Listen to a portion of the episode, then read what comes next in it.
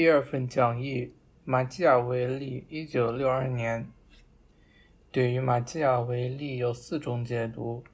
第一种，他是客观的、中立的纯理论家。第二种，作为马基雅维利主义者的马基雅维利，政治上的不道德的厚颜无耻之徒。第三种，民主的、共和的马基雅维利。第四种。格莱西解读的马基雅维利，如此矛盾的对象。马基雅维利不是经典意义上的理论家，斯宾诺莎评价他是敏锐的人，但他只是经验性的敏锐，并不是理论家的、实践家的、哲学家的敏锐。这是一种没有上升到理论形式的经验主义。马基雅维利对于概念世界是陌生的。马基雅维利没有建构作为理论对象的政治对象。悖论：一个因自己的思想在公认的政治理论中找不到其位置，因而被看作经验主义者的作家。第二百四十四页。马基雅维利是被严肃对待的模棱两可者。有一种令人不安的古典理论家无法表达和辨认的潜在的理论意义。尝试回答这样一个问题：是否马基雅维利不是一个经验主义者，而是别的什么？我们能否在这个成问题的赌注上压上古典政治理论的内容本身？不是为了摧毁它或驳倒它，而是为了一旦弄清楚了马基雅维利理论的自身意义。就通过他的见解去照亮它的意义。第二百四十五页，马基雅维利是孤独的。君主论引言：马基雅维利是一个身居卑位的人，但是他胆敢讨论和指点君主的政务。第二百四十六页，不识庐山真面目，只缘身在此山中。只有人民才能认识君主，反之亦然。君主论结尾的祈求，一个新君主在此刻可能获得荣誉。此时此刻的治疗、时机和人们，救赎意大利的条件就是意大利的彻底沉沦。这里可以对比无产阶级的彻底异化。万事俱备，只欠一位懂得采用何种新形式的君主。马基雅维利的一些理论主题。现实主义的态度，加上经验性的历史哲学，加上历史行动的哲学，一个概念对子：幸运和作为美德的 virtue。马基雅维利的一些政治主题，核心主题便是新君主的降临。罗马不是人文主义的、法学、文学、哲学的罗马。而是政治军事的罗马，渴望统一意大利的伟大复兴。一起点，检视各种君主国，新君主来创制民族国家，赋予治料以形式，但是，并非将乌托邦投射到治料之上，而是寻求将政治方案嵌入治料本身。以及现存的政治结构本身之中。第二百五十四页，意大利的治料之混乱，使得创制的进程于开始几乎不可能。治料混乱，没有形式，也没有意志，即没有目的。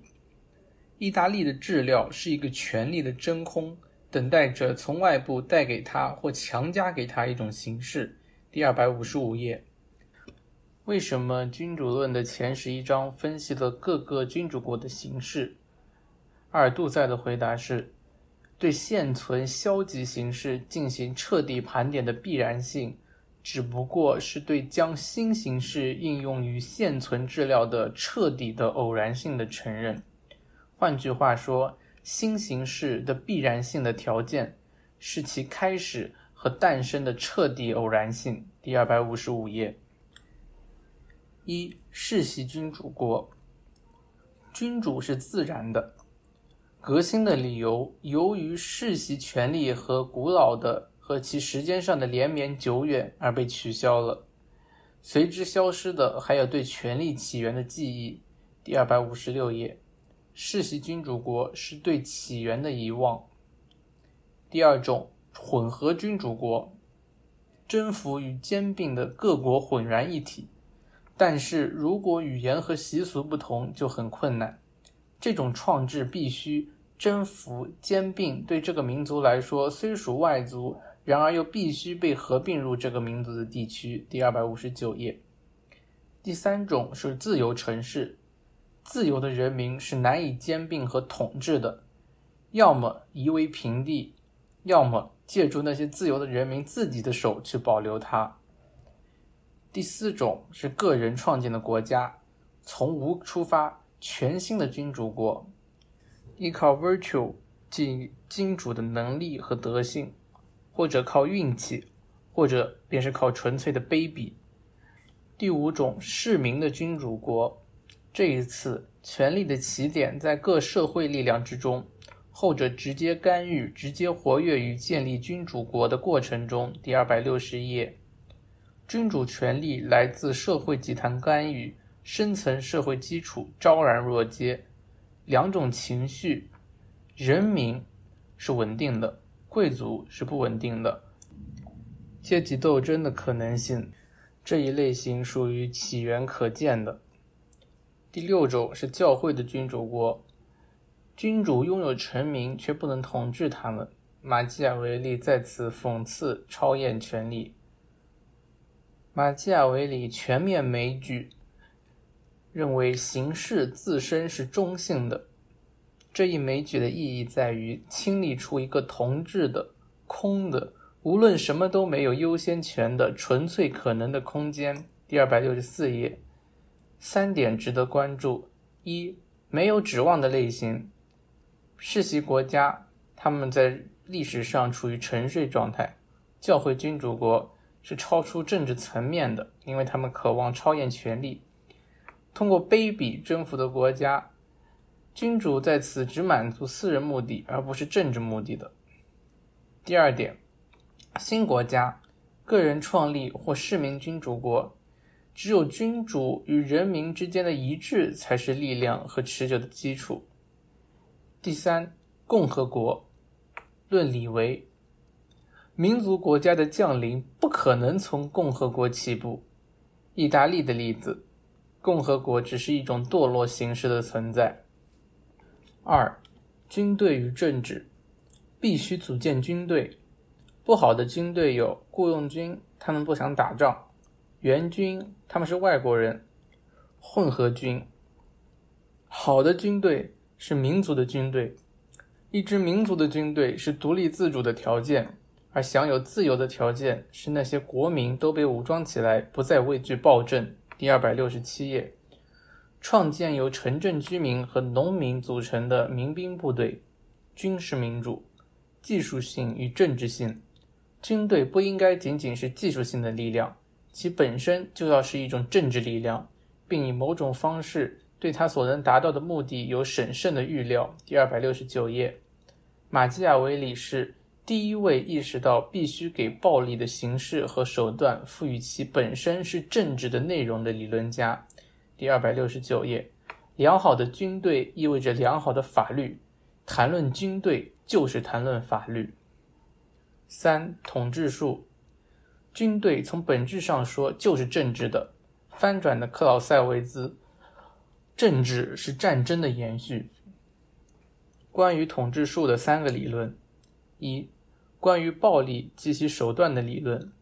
应受谴责的是毁坏事物的暴力，而不是纠正事物的暴力。第二百七十二页，建构的而非解构的。因此，暴力及对不道德的方法的使用，只有在有一个正义的目的，即创建或保有一个国家这种正当的情况下，才可以得到辩护。第二百七十三页，强调所有君主中不可能避免残酷之名的是新君主。好的政治目的，征用所有的手段，无论是不是暴力的，也无论是不是道德的，所有的手段，无论好坏。第二百七十五页，因为无论好坏，所以除了暴力，其他方法也是可以使用的。而且不能追求盲目的武力。马基雅维利提醒我们要做狐狸，而不要做狮子。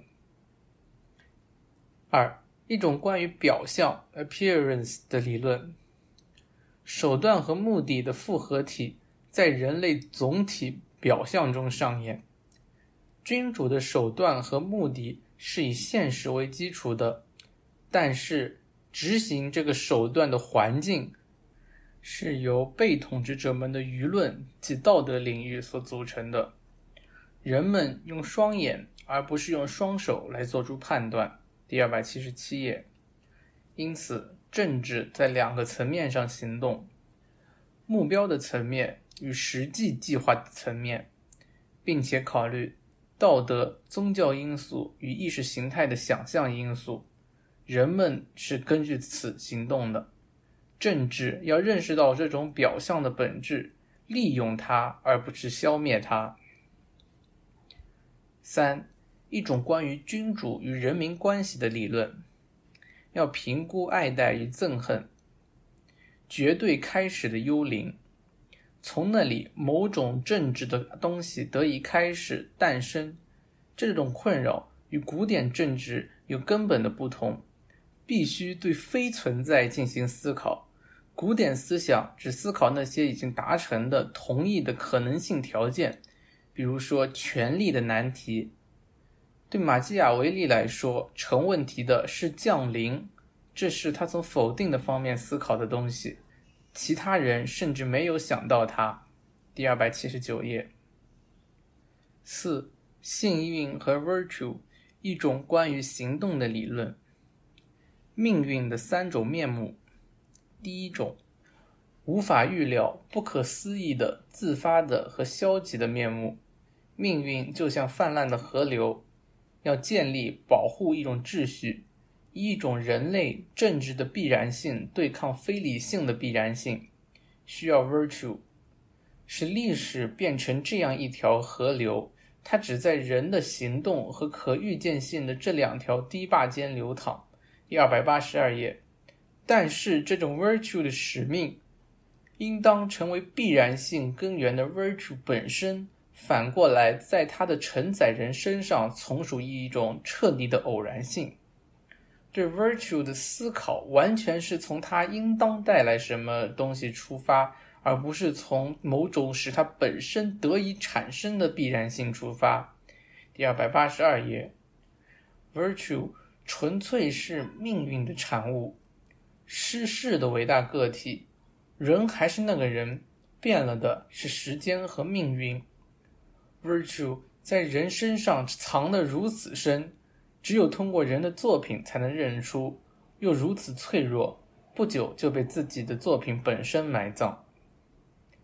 第二种面目，积极的却又隐秘的面目，virtue 只是真正命运的现象，必然性不是 virtue 的产物，virtue 是必然性命运的目的的产物。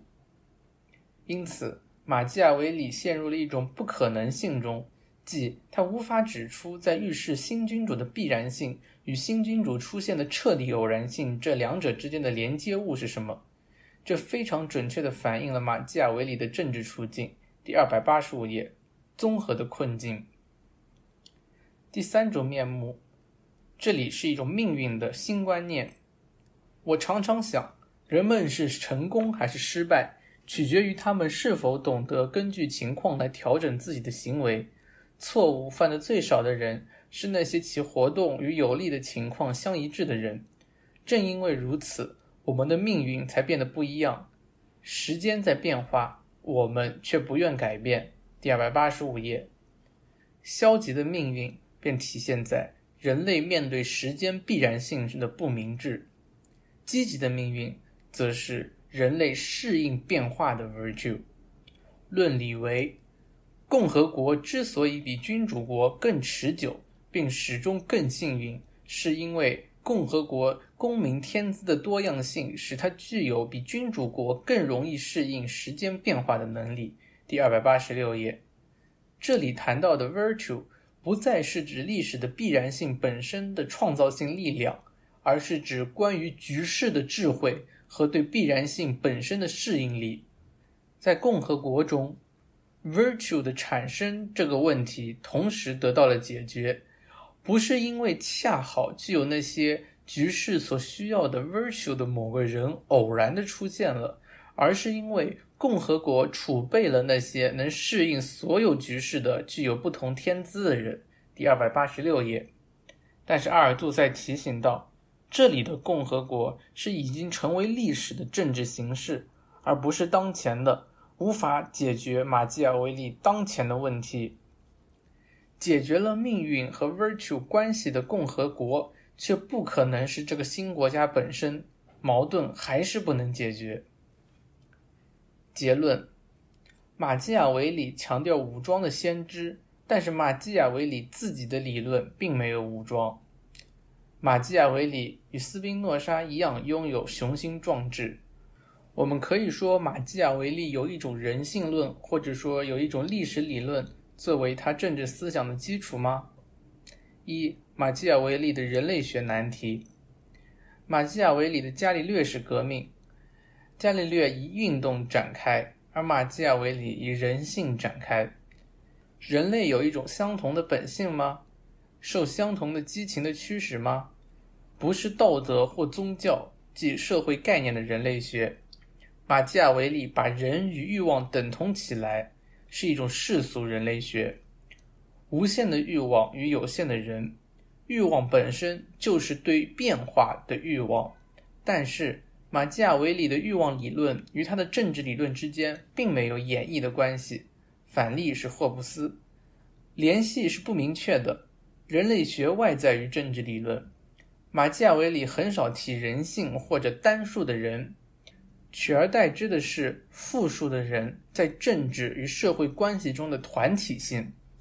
这里给人的欲望这个空洞的人类学概念所赋予的内容，与一种关于人性的理论只有一种遥远的联系。但却与相互对峙的社会力量之间的冲突性的平衡状态有一种很紧密的联系。第二百九十三页，人类学只是一种伪装。马基雅维利只提取自己需要的概念及无限的欲望，在一种人类学或一种关于人性的理论的肤浅表象下面，他描绘的实际上是社会的和政治的行为。第二百九十五页。马基雅维利的人类学只是其政治学的表象。二、马基雅维利的历史理论，人类学理论背后是历史理论吗？比如波里比乌斯的循环，从君主制到贵族制到人民政府，堕落形式便是暴政，到寡头到无政府的放纵。但是历史循环的无限性是抽象的，往往在第一次循环中。循环的无限性就被别的国家的干预打断了。抽象的无限性同样无法为政治学奠定基础。马基雅维里是绝对孤独的，他排除古典政治哲学的对象，同时排除人类学和历史理论的基础。与此同时，也揭露了古典政治哲学在其对象与建立对象活动之间的联系。这是一种批判的孤独。一种无意识的批判哲学，批判一种以人类学为基础的政治学。这种孤独揭露了一个具体的难题，即绝对君主制的难题。绝对君主制作为一个现存事实的状态，它是古典政治哲学的思考对象，它本身的存在似乎没有问题。马基雅维里，他以及使他孤独的东西。正好将古典的思考所遗忘了的难题，即创制民族国家的难题、绝对君主制的产生的难题提了出来。第三百零一页，绝对的心与这个事件发生的纯粹条件，幸运和 virtue，要把握一种彻底的开始吗？为什么要把握一种彻底的开始？在斯宾诺莎那儿，是因为国家的脆弱。随时要准备创制新的国家，在卢梭那里是社会契约的脆弱，社会契约要随时保持创制的可能性。这份讲义的主要内容到这里结束，接下来是三个片段：霍布斯和马基雅维利的关系，霍布斯的根本要素是恐惧，但是恐惧在马基雅维利那里只是手段。恐惧并不是普遍的，并不是一种纽带。马基雅维利的悖论之一在于，由于他的概念并不是个人主义的政治概念，所以他利用的不是个体心理学，而是一种社会群体心理学。第三百零五页，马基雅维利的根本要素：暴力的政治用途。霍布斯的恐惧有两个面向：竞争和政治斗争。这是已经存在于经济个人主义的有机体内部的。霍布斯的哲学是一种关于同意和承认的理论哲学，而马基雅维利的哲学是一门关于奠基的哲学。关于行动的理论，并不是人性。马基雅维利强调的是人类行动。人性论无非是神秘化了的投射，却被思考为政治社会范畴的基础。第三百零八页，马基雅维利的门牙中有着这种投射的不可能性和可能的诱惑。马基雅维利的处境，他意识中的所有分裂和含糊不清都与下列事实有关系：他被迫纠缠于无法用语言表达的理论，没有与之相符的概念，一种没有先例的降临。一种独一无二的降临的理论，在这种纠缠中，他自己也被支配并被撕裂着。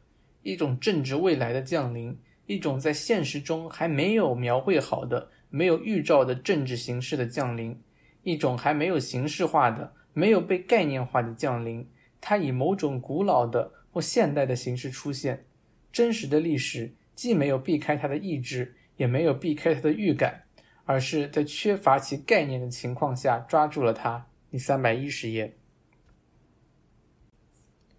第三份讲义：卢梭及其先行者（十七、十八世纪的政治哲学，一九六五年到一九六六年）。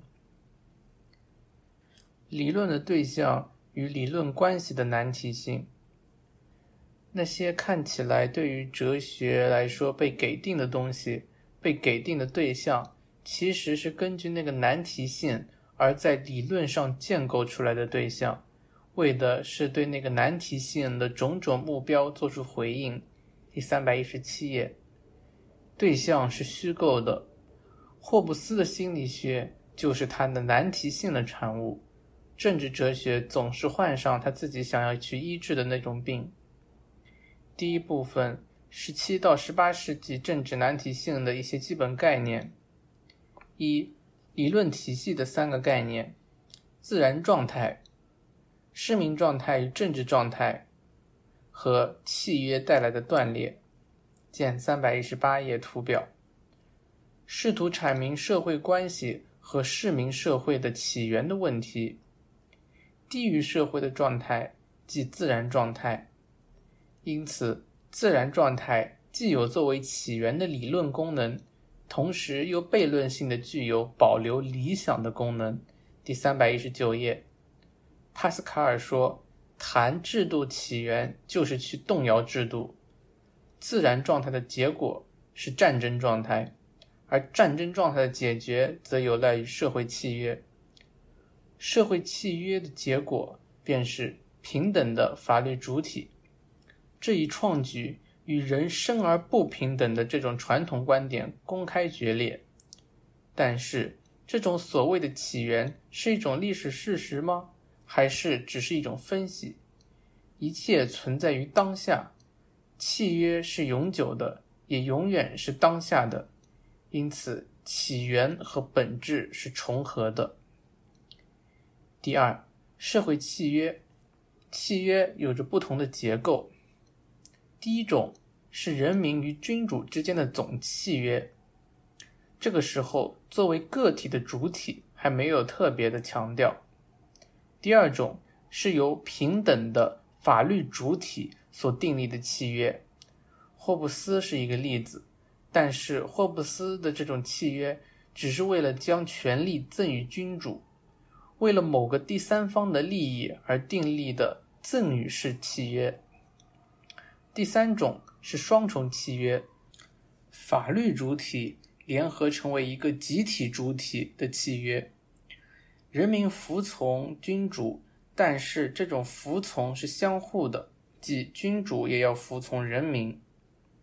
第四种是单一的契约，即人民通过签订契约的行为，真正的变成人民，同时变成主权者，这是卢梭的契约。第二部分，霍布斯《论公民》中霍布斯的三个概念：A. 自然状态；B. 自然法；C. 契约、市民状态、主权。A 自然状态，自然状态分为六个关键词：一、自然状态即人的关系状态，这一关系状态是本质的，也是非历史的，是社会制度表层底下的本质，而这一本质就是恐惧。二、自然状态是自由状态，自由的定义即。自我的保存和提升是唯物主义的。这一自由对于个体来说是积极的，即自身发展它的能力；但是对于世界是消极的。自由即是缺乏对运动的阻碍。自由要求一个关于环境的消极定义：没有阻碍，允许在其中有运动的空的环境。第三百二十四页。第三，自然状态就是平等状态。这种平等是一种非道德的、非理想的，是一种物质的平等。死亡便是这一平等的标准。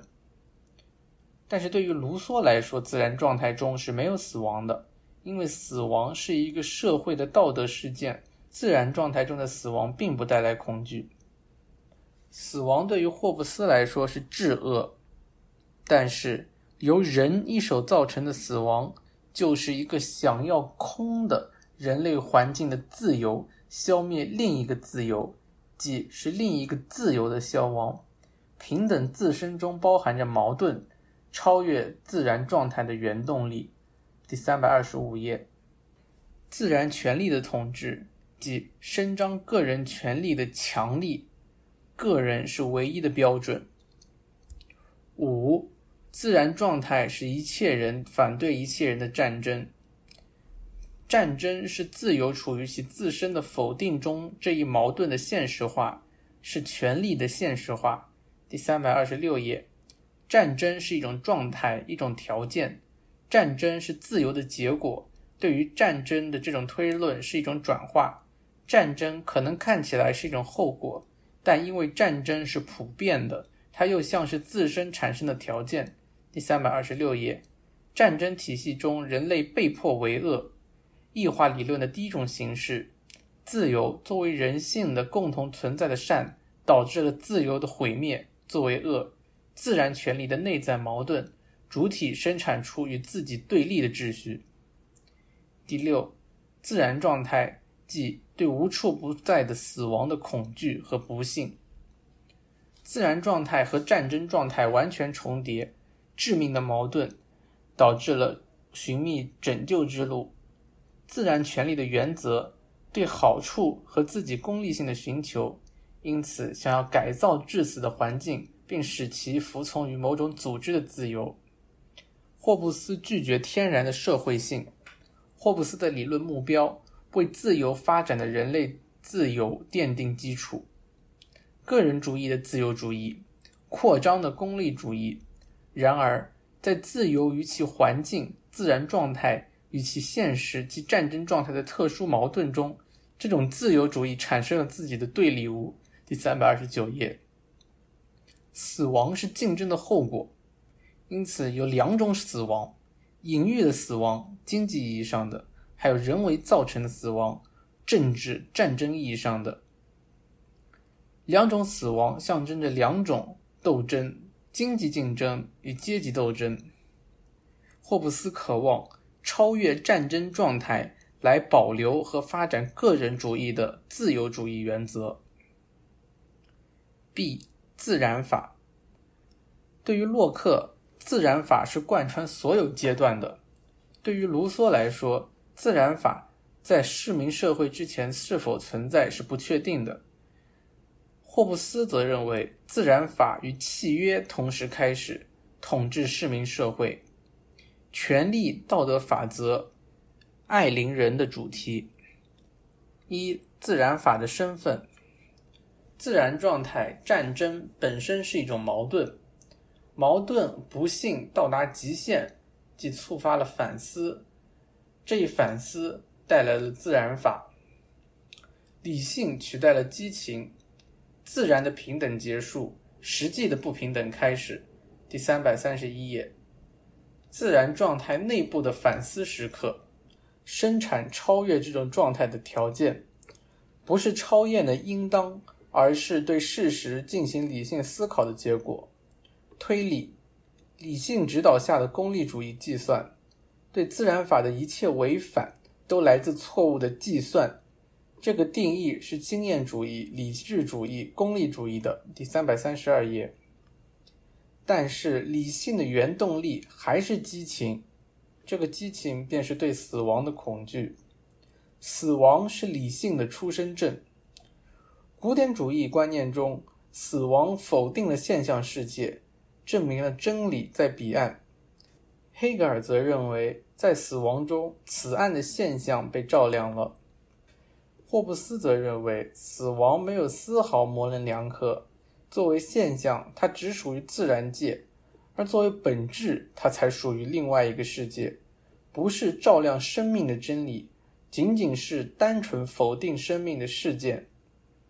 死亡就是绝对的恶，是真理的虚无，也是虚无的真理，而这一至恶不应该存在。霍布斯认为，搞哲学就是学习不死。第三百三十三页，而斯宾诺莎则说。自由的人绝少想到死，他的智慧不是死的默念，而是生的沉思。死亡的存在是一种不在场的在场，人必须超越当下的直接性，获得一种属于未来的新的激情，即理性。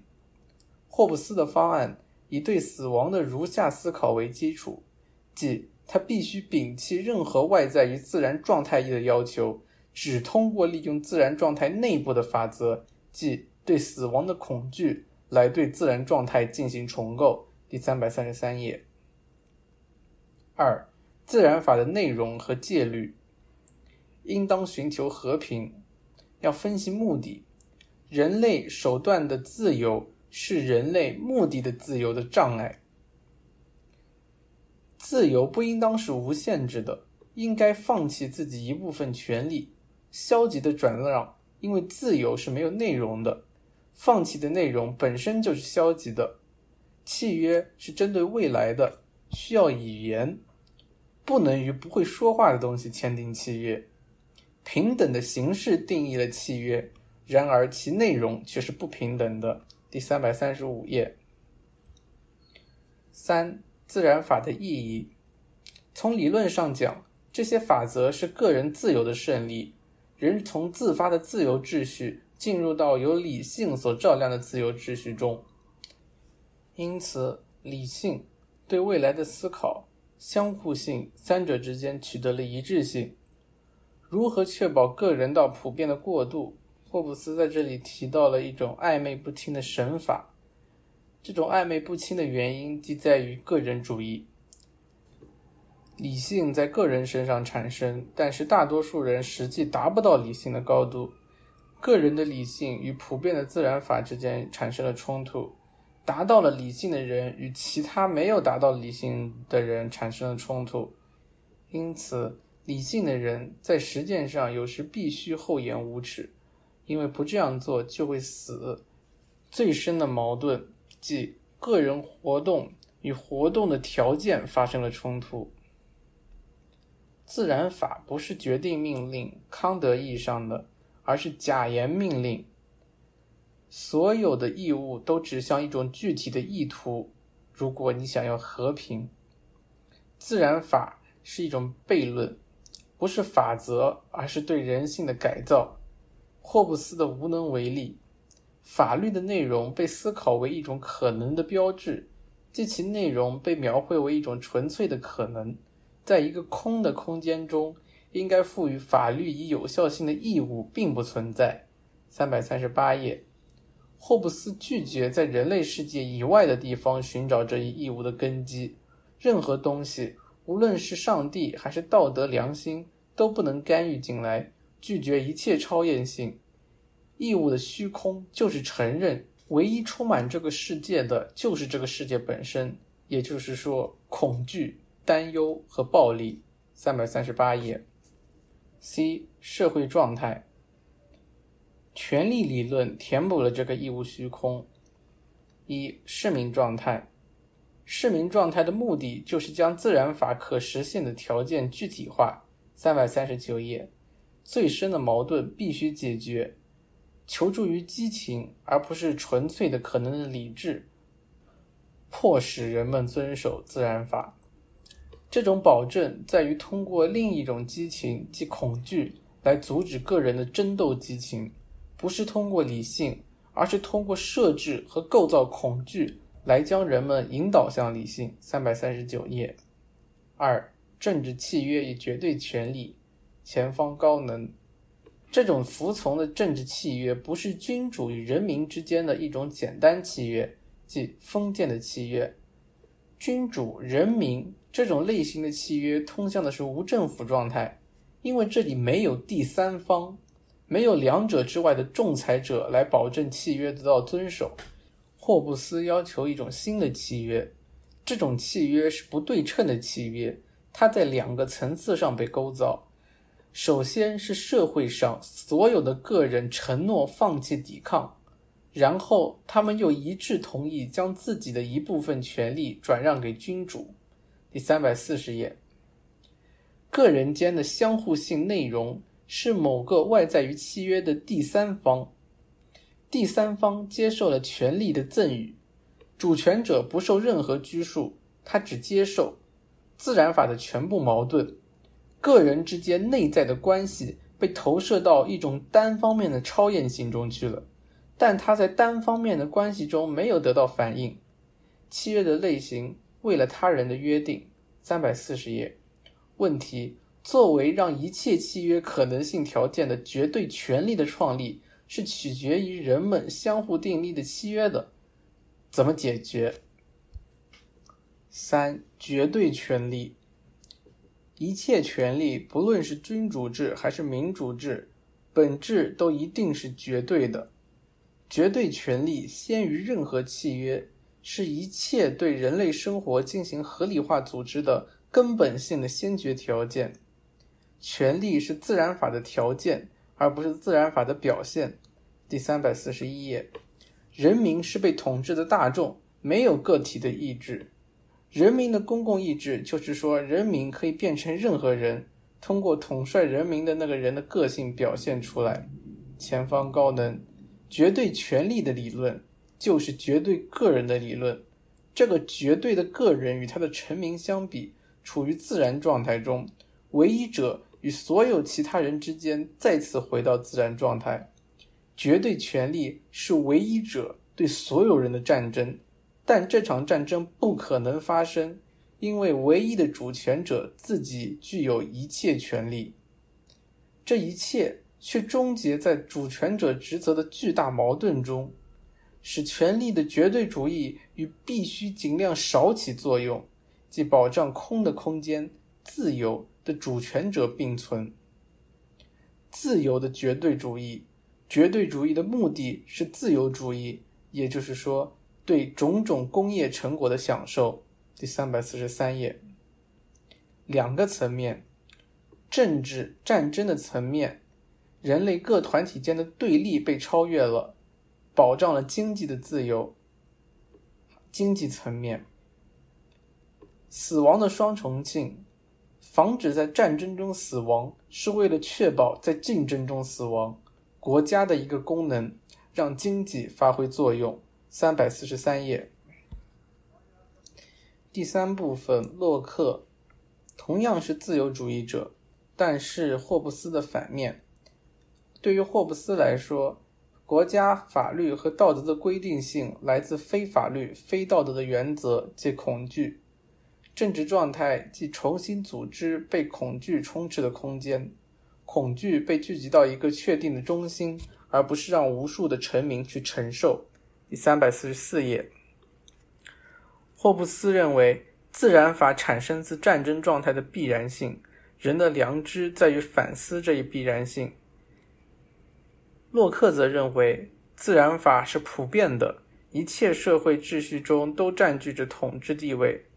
阿尔杜塞指出，这种对立中包含着形式上的相似性，即把所有的规定性化约为某种单一的原则。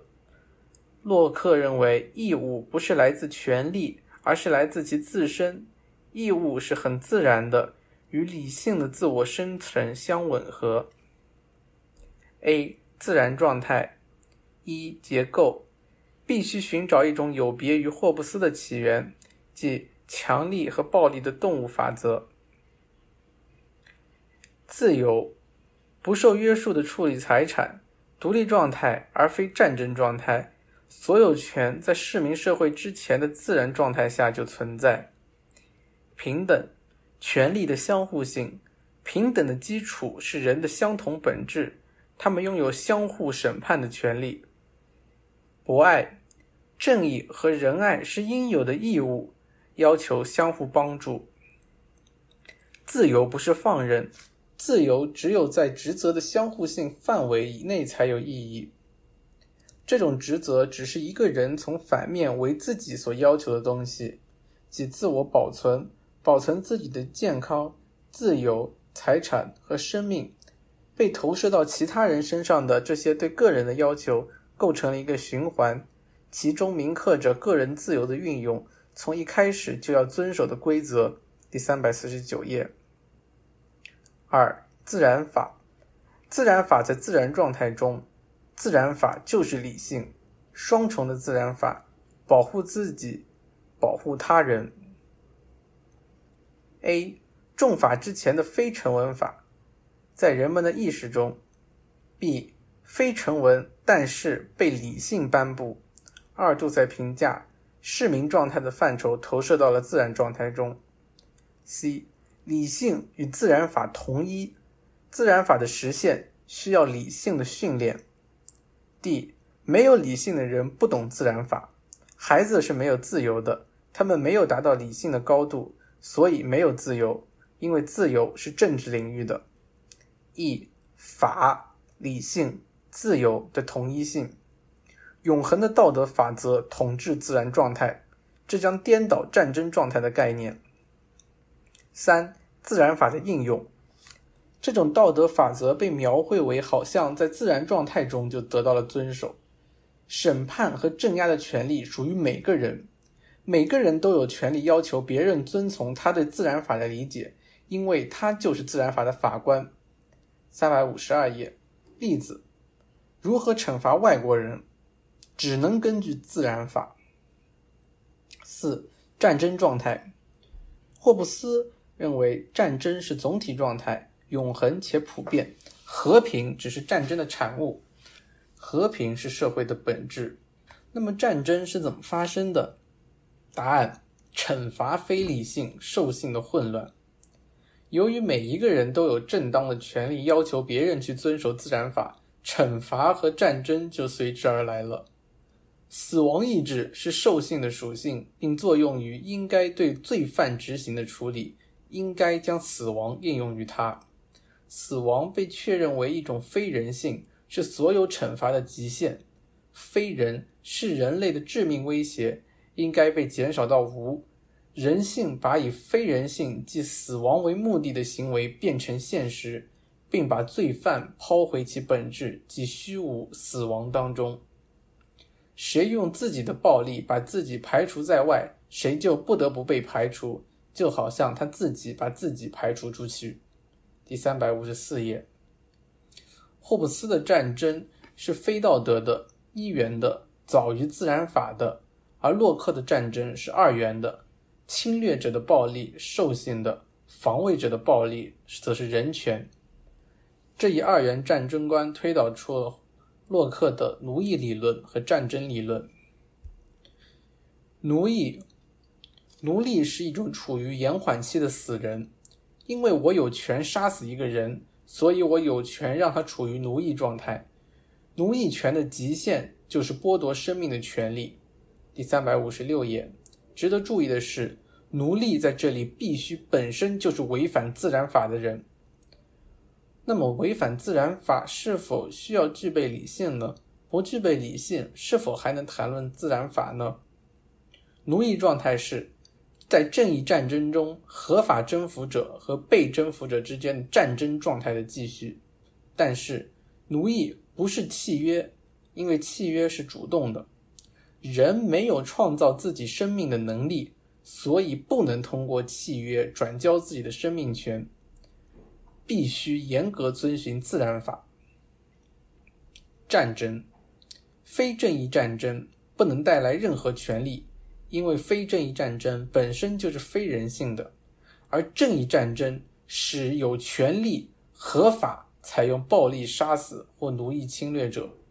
奴役理论要求一种区分：一，战争不是普遍的，是某些个人的行为。所以，不是侵略国的所有人民都罪当该死。二，即使是罪犯的个人，征服者也不能剥夺其财产，因为罪犯的财产是共享于罪犯的无辜家人的，在这些家人身上含有无辜人类的种子。合法赔偿的权利，在面对无辜者权利时该让步，甚至在战争的普遍性中，也总还存在着人性的避难所。自然法永远都不会被人性所驱逐，即使它被所有人违反，仍然可以在他们儿女身上找到，并因此在人们的财产中找到。第三百五十九页，专制主义和绝对权利，绝对权利只有在一种情况下是合法的，即结束正义战争的胜利者处理被征服的国家，否则。绝对权利就是侵犯生命，就是非法奴役，就是战争状态的普遍化。拒绝专制主义、绝对主义、普遍战争是人们的职责，这就是造反的合法性。对于霍布斯来说，暴力来源于暴力或者战争的普遍性。战争是一种没有开始、没有侵略者、没有正义的非正义的恶劣气候。洛克则认为，战争是局部的。对人性否定的可能性，战争状态不能延续，只有对被破坏了自然法的恢复，以正义战争作为表达，才能延续。洛克的所有权理论，在人性之中的，在自然状态中就存在的所有权，是人的生命加人的自由，还有人的财产。这一扩张证明了人对自身的所有权。自然是共有的资源，那么占为己有又从何开始呢？每个人对他自己的人生享有一种所有权，除他以外，任何人都没有这种权利。结果是他私人的劳动和他双手的劳动成果就正当的属于他。第三百六十三页，身体和劳动渗透入进入了自然，身体扩展到了对象上，采摘即果实作为它的对象。农业变成了土地作为人的对象，货币则是再次扩展的对象。但是分配的不公平建立在货币的基础上，货币这种天然的合法的手段成为非法的不平等的根源。第三百六十四页。B 社会契约与市民社会和政治社会，自然状态是有缺陷的，即有回到兽性的危险。如何解决？一、自然法必须变成客观的成文法；二、缺少公正的第三方裁判者；三、缺少执行裁判者判决的权利，社会将成为自然法的现象。一、契约凝聚人民共同体，将属于人的两种权利——立法和行政——转交给共同体。二、各种权利。共同体的创制是自然法的直接存在加最高权力，其他权利都只是现象。信托是明确的委托，并不是服从的契约，只是权力委派。人民有废除信托的权利。一个序列：自然法人民组成的共同体，立法机关、行政机关。三结论：立法机关、行政机关不可不遵守自然法，否则人民有权废除造反。第四部分，卢梭和论不平等的起源中的难题性。A. 卢梭在启蒙意识形态中的立场。卢梭是启蒙内部的反对派，他共享启蒙思想家的南极性和概念，但是有着深刻的差别。起源有两个断裂：纯自然状态到人类青年时期状态的断裂。第二个断裂。人类青年时期的状态到契约状态的断裂，不是霍布斯与洛克的演绎的连续起源，前方高能，结果与起点有着根本的不同，在终点和在开端，在不同的时间段没有共同的本质，这意味着开端处的自然随着一个去自然化的过程，在终点不存在了。社会契约本身就是对这种去自然化的再一次去自然化。三百七十一页，B 纯自然状态及其后果。纯自然即彻底的孤独，没有历史且不带来发展。这一概念的后果：一、自然法不是自然的，是被建构的；二、战争状态不是自然的，是被生产的；三、起源是真正有创造性的。卢梭思考的概念：先行者的错误，通过回溯性的投射。将后来的状态投射到自然状态中去了。对于洛克，就是把市民状态投射到了自然状态；对于霍布斯，就是把战争状态投射到了自然状态；对于普芬道夫，就是把不幸状态投射到了自然状态。启蒙意识形态的历史的内在本质就是理性的发展。人在成为人之前就是哲学家了，由此得出对哲学的批判。哲学家们总是对现在进行评论，即最终为现在进行辩护。他们只不过是现存政权、当前社会的奴才。第三百七十三页，真正的起点被现在的意识形态掩盖、异化，理论家变得错乱、被异化。纯粹反思不可能。卢梭的办法求助于内心世界，直接与没有反思的本源进行连接。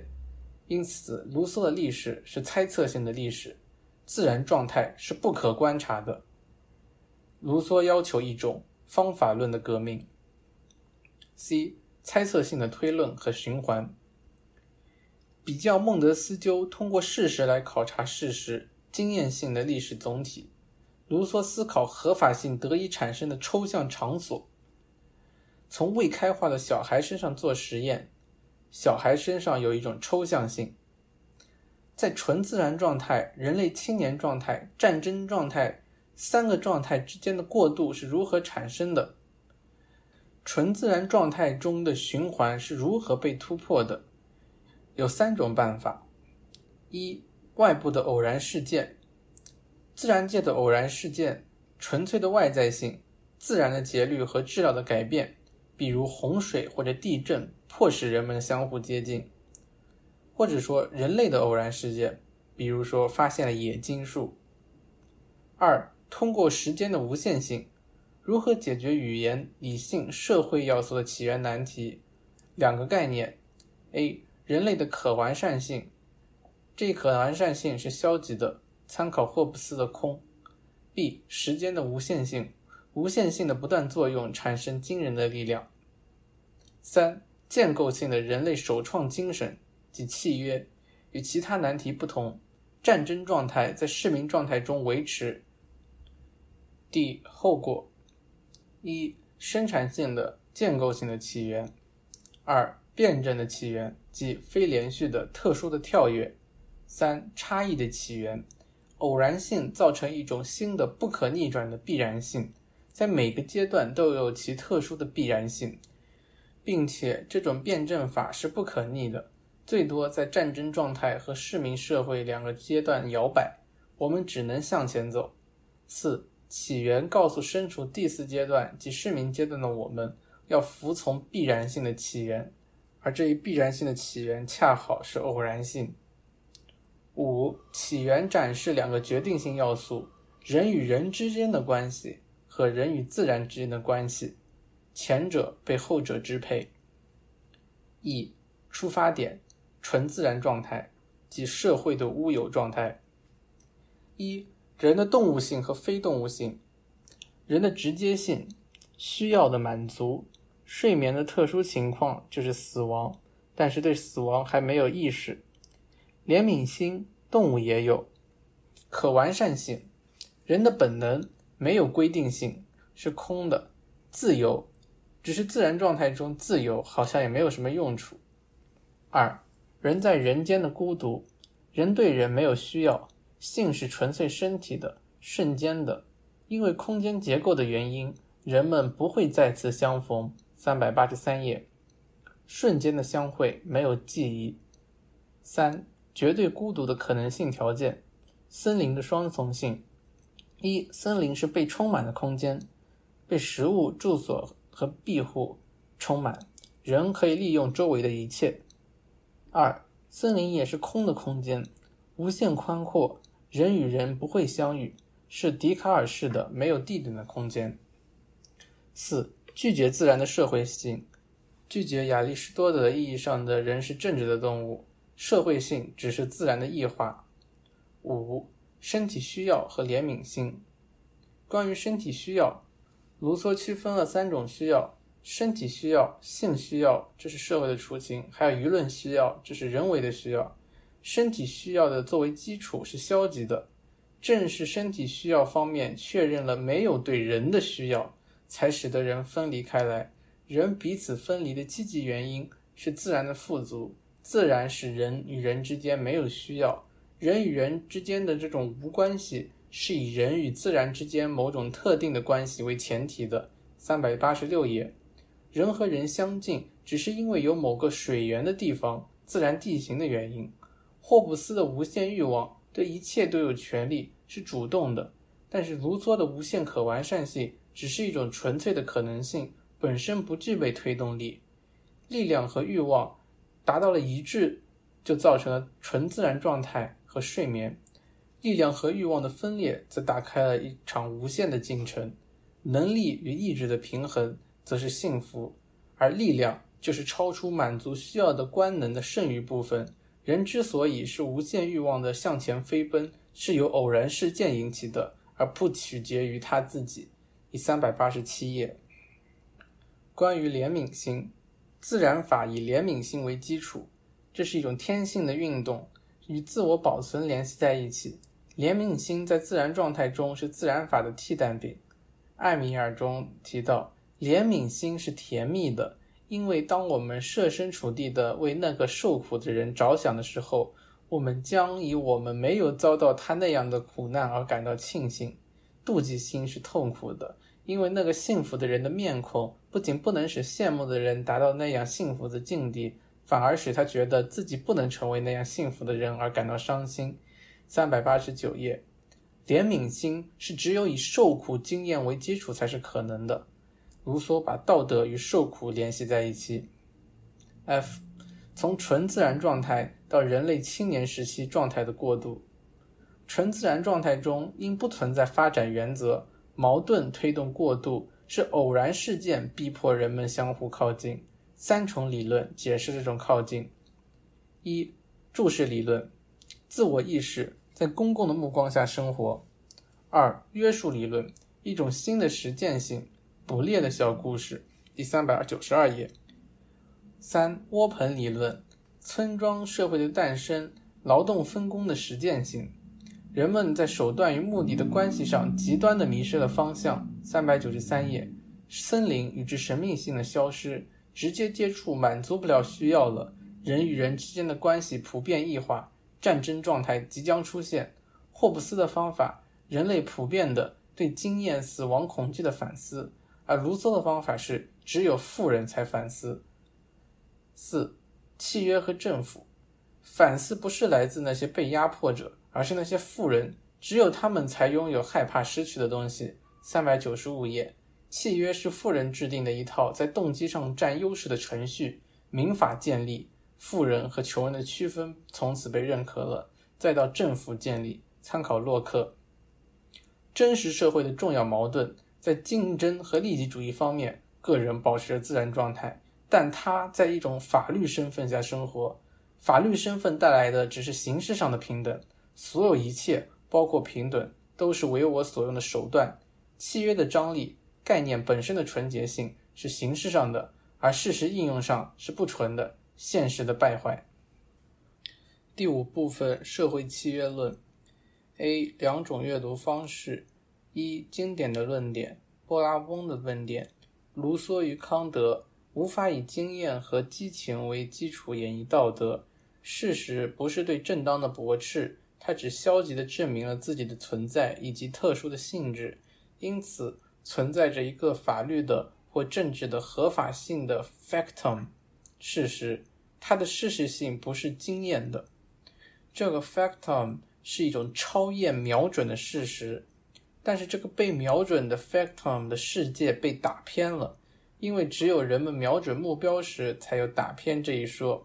唯一的不同即，卢梭在他的政治学里展开，康德则在他的伦理学上展开这个问题。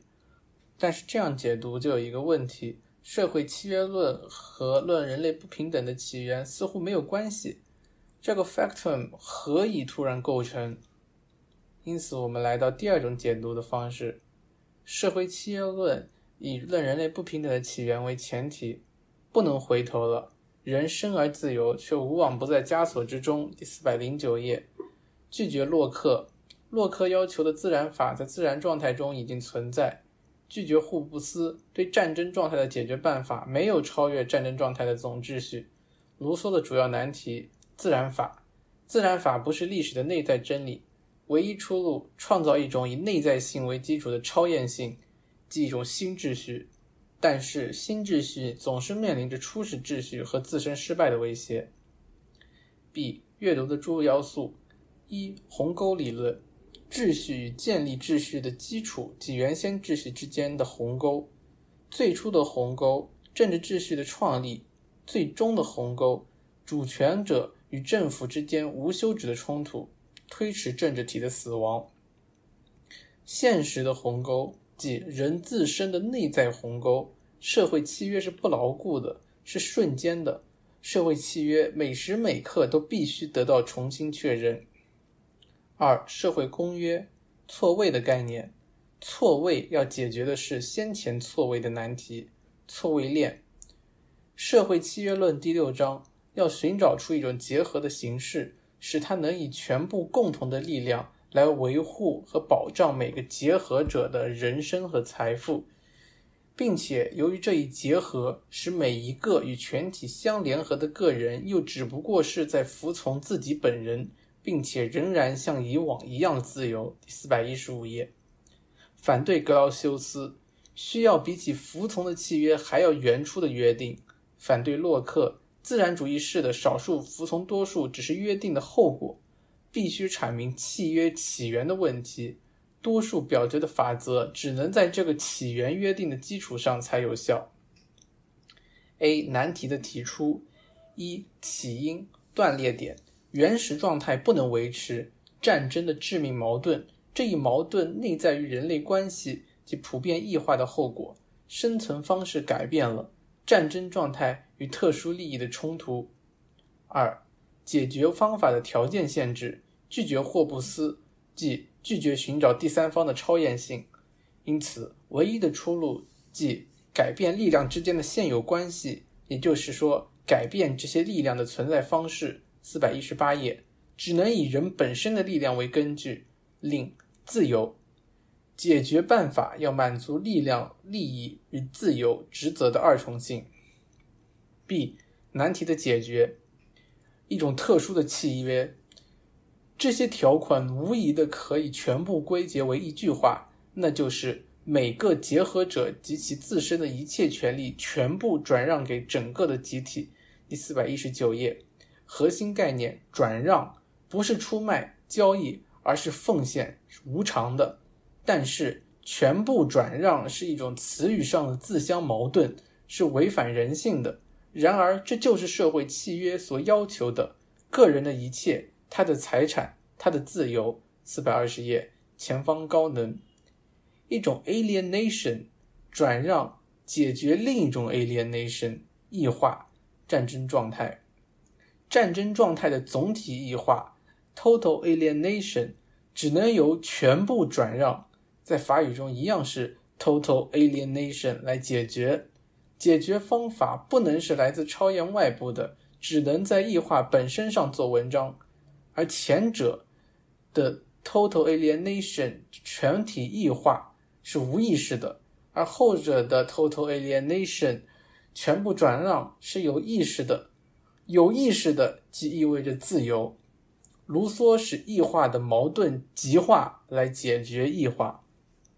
C 社会契约论的机制错位一共同体的身份。契约的接受双方，甲方作为第一接受方是个体，个体的付出则是全部转让；乙方作为第二接受方是共同体，乙方的付出。好像并不是很明确。那这个乙方到底是谁？到底付出了什么？社会契约的所有悖论都归结为乙方的性质。四百二十三页，乙方在契约之前不存在，乙方不是契约的主体，而是契约的产物。共同体乙方是契约应该创造的形式，而这个共同体就是所有个体甲方的总和。双方的同一性意味着什么？这不是事先已经存在的接受双方之间的交易行为，而是对第二接受方及共同体的构造。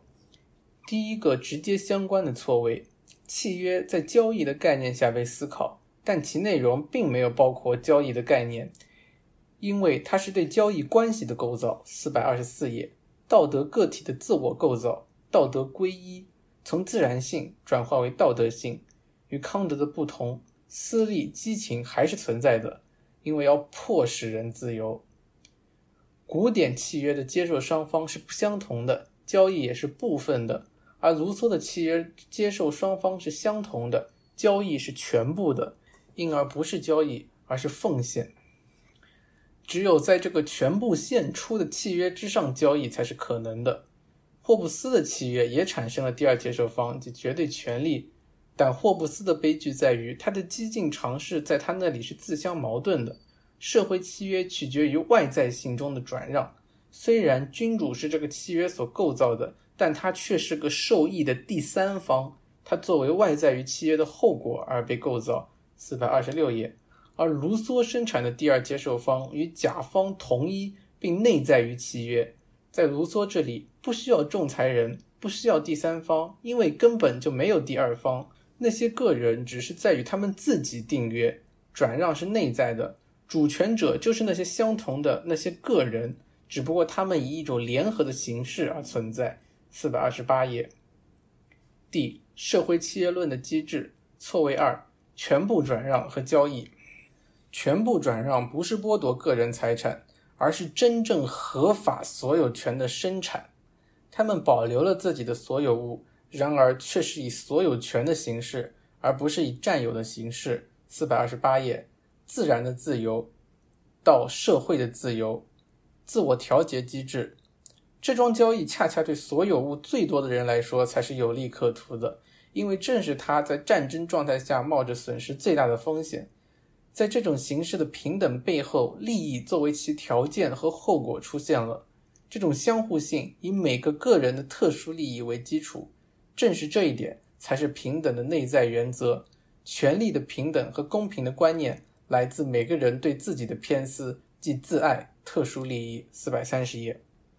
一、现实的政治社会契约的对象：一、构成的政治现实契约本身；二、主权者结合为一体的人民普遍意志立法权，颁布法律将普遍意志变成条文，洛克的人民委托立法机关。而卢梭的一切权利都是共和的，立法机关与结合起来的人民成为一体。政府的不同形式的问题，在洛克那里是在立法机关的级别上的，在卢梭那里是行政机关的级别上的。一切政治体的立法都必须是民有、民治、民享的。三、根本法的难题，神奇的第三者——立法者，主权者的职责是审查立法者提出的法律。制定法律是突然发生的事情，不可能的必然性。四百三十四页，历史的突然闯入，立法者超出了人性，立法者应该继续自外于其所构造的机器，它既不出现在政府之中，也不出现在主权者之中。四百三十五页，思考共同体的法律需要、社会精神，因此需要宗教，不再是为了思考法律，而是为了接受法律，为了看到法律是好的，为了在法律中认出其普遍意志。四百三十六页，立法者类似上帝，因而必须祈求上帝来使人们听从他。四百三十七页，四政府的创建。政府不是一项契约，法律是针对普遍的对象，政府针对的是特殊的对象。人们怎么能在政府出现前执行政府的行为呢？主权突然转变为民主制，全体对全体的另一种新关系。参考契约的部分，民主政府的本质具有一种优先性。任何非民主的政府，为了具有其合法资格，都要以民主政府的最初，虽然也是短暂的存在为前提。四百三十八页，民主政府通过普遍意志的一次行为就可以确立。在民主制中，立法机关与行政机关同时产生。五、其他机构。F 错位三：特殊利益、普遍利益、特殊意志、普遍意志。关于法律的理论。特殊利益与普遍利益的关系。如果说特殊利益的对立使得社会的建立成为必要，那么就正是这些特殊利益的一致，才使得社会的建立成为可能。第四百四十二页，似乎有两种特殊利益：普遍利益纯粹的、不可摧毁的存在，对于卢梭是一种绝对的要求。如何保障这种普遍利益？一、开明的人们；二、摧毁一切小党派、小集体。二杜塞评价这是一个意识形态神话，不仅仅是个人的特殊利益，还有集团的特殊利益。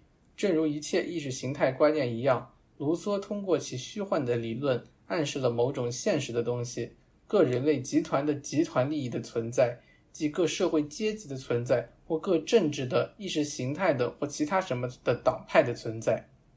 四百四十七页，不是理论的矛盾与悖论。这是理论相对于现实的总错位，即新的错位，在意识形态方面向前逃遁，在经济方面向后逃遁。如何消灭阻碍普遍利益的小集体？意识形态上有三种干预方式：立法、舆论、风俗。经济层面上则限制其财产，他只希望调节事物的力量，扭转事物的力量。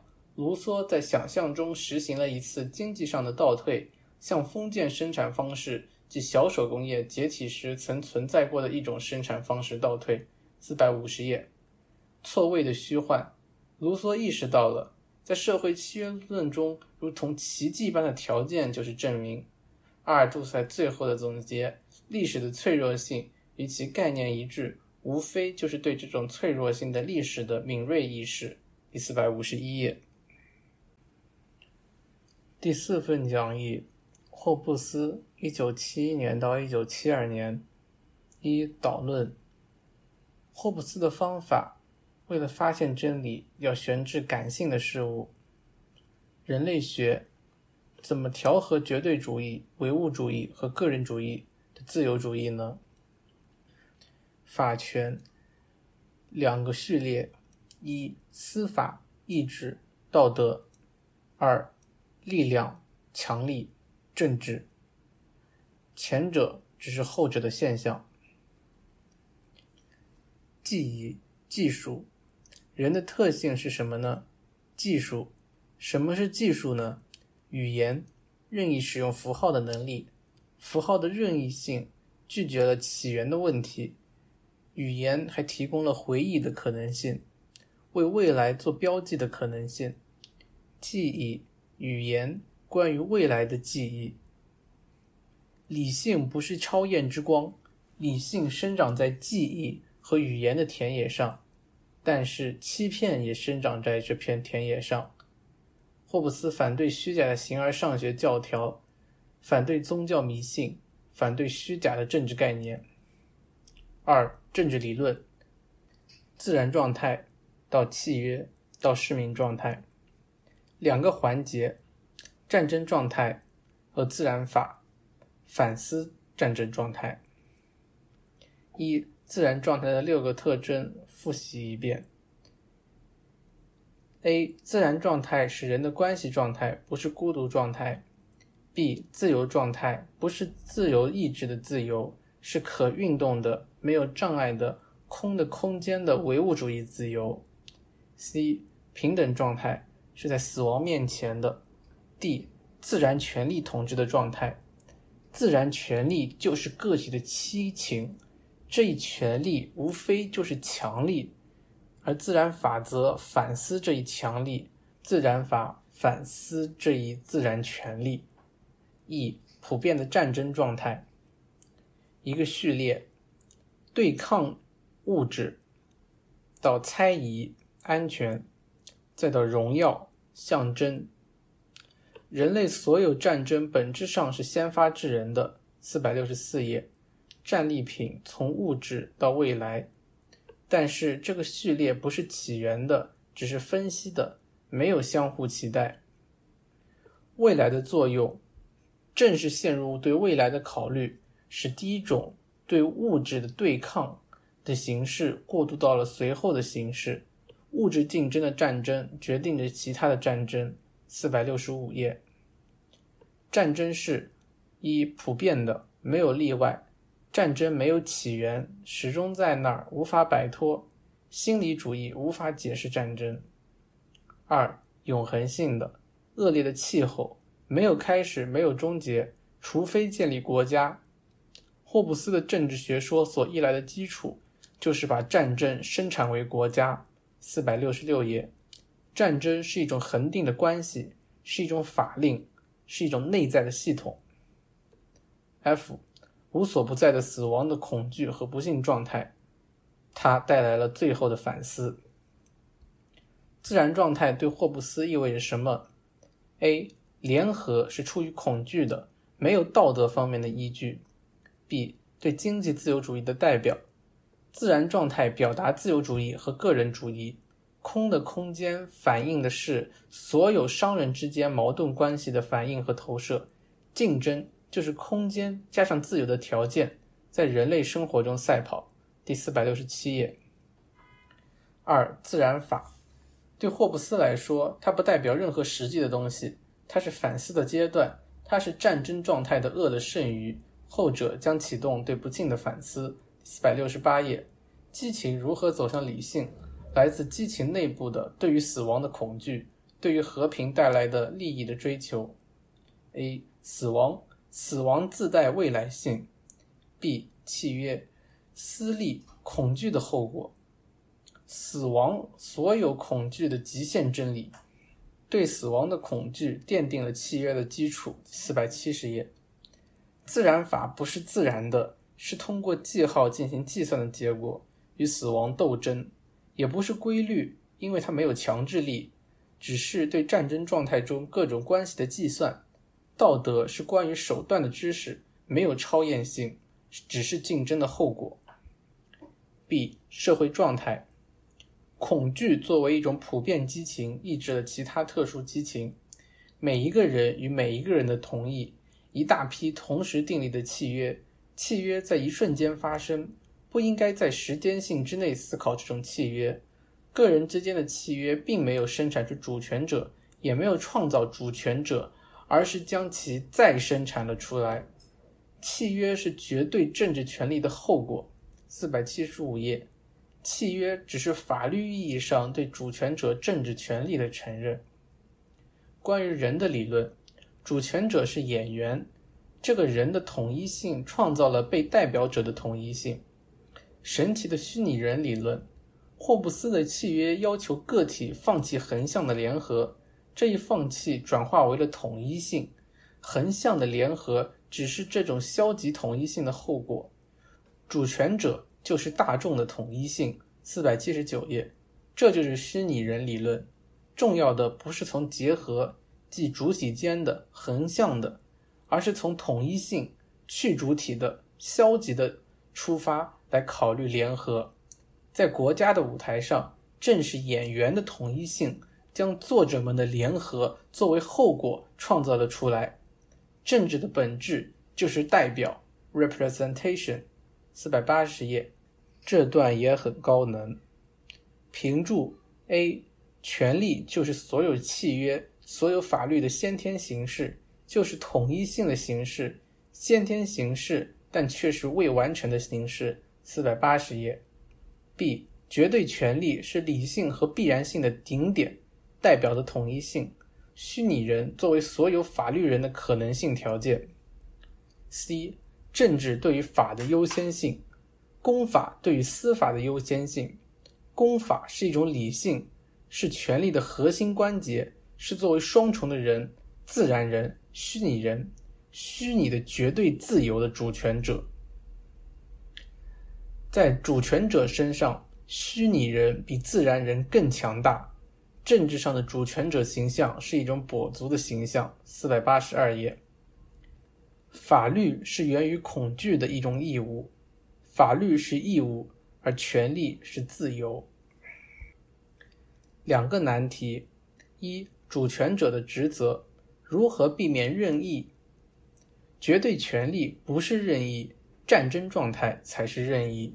保护自由主义，远离内外战争的骚乱，以便使每个人可以享受他们通过自由的工业所获得的财富。四百八十四页。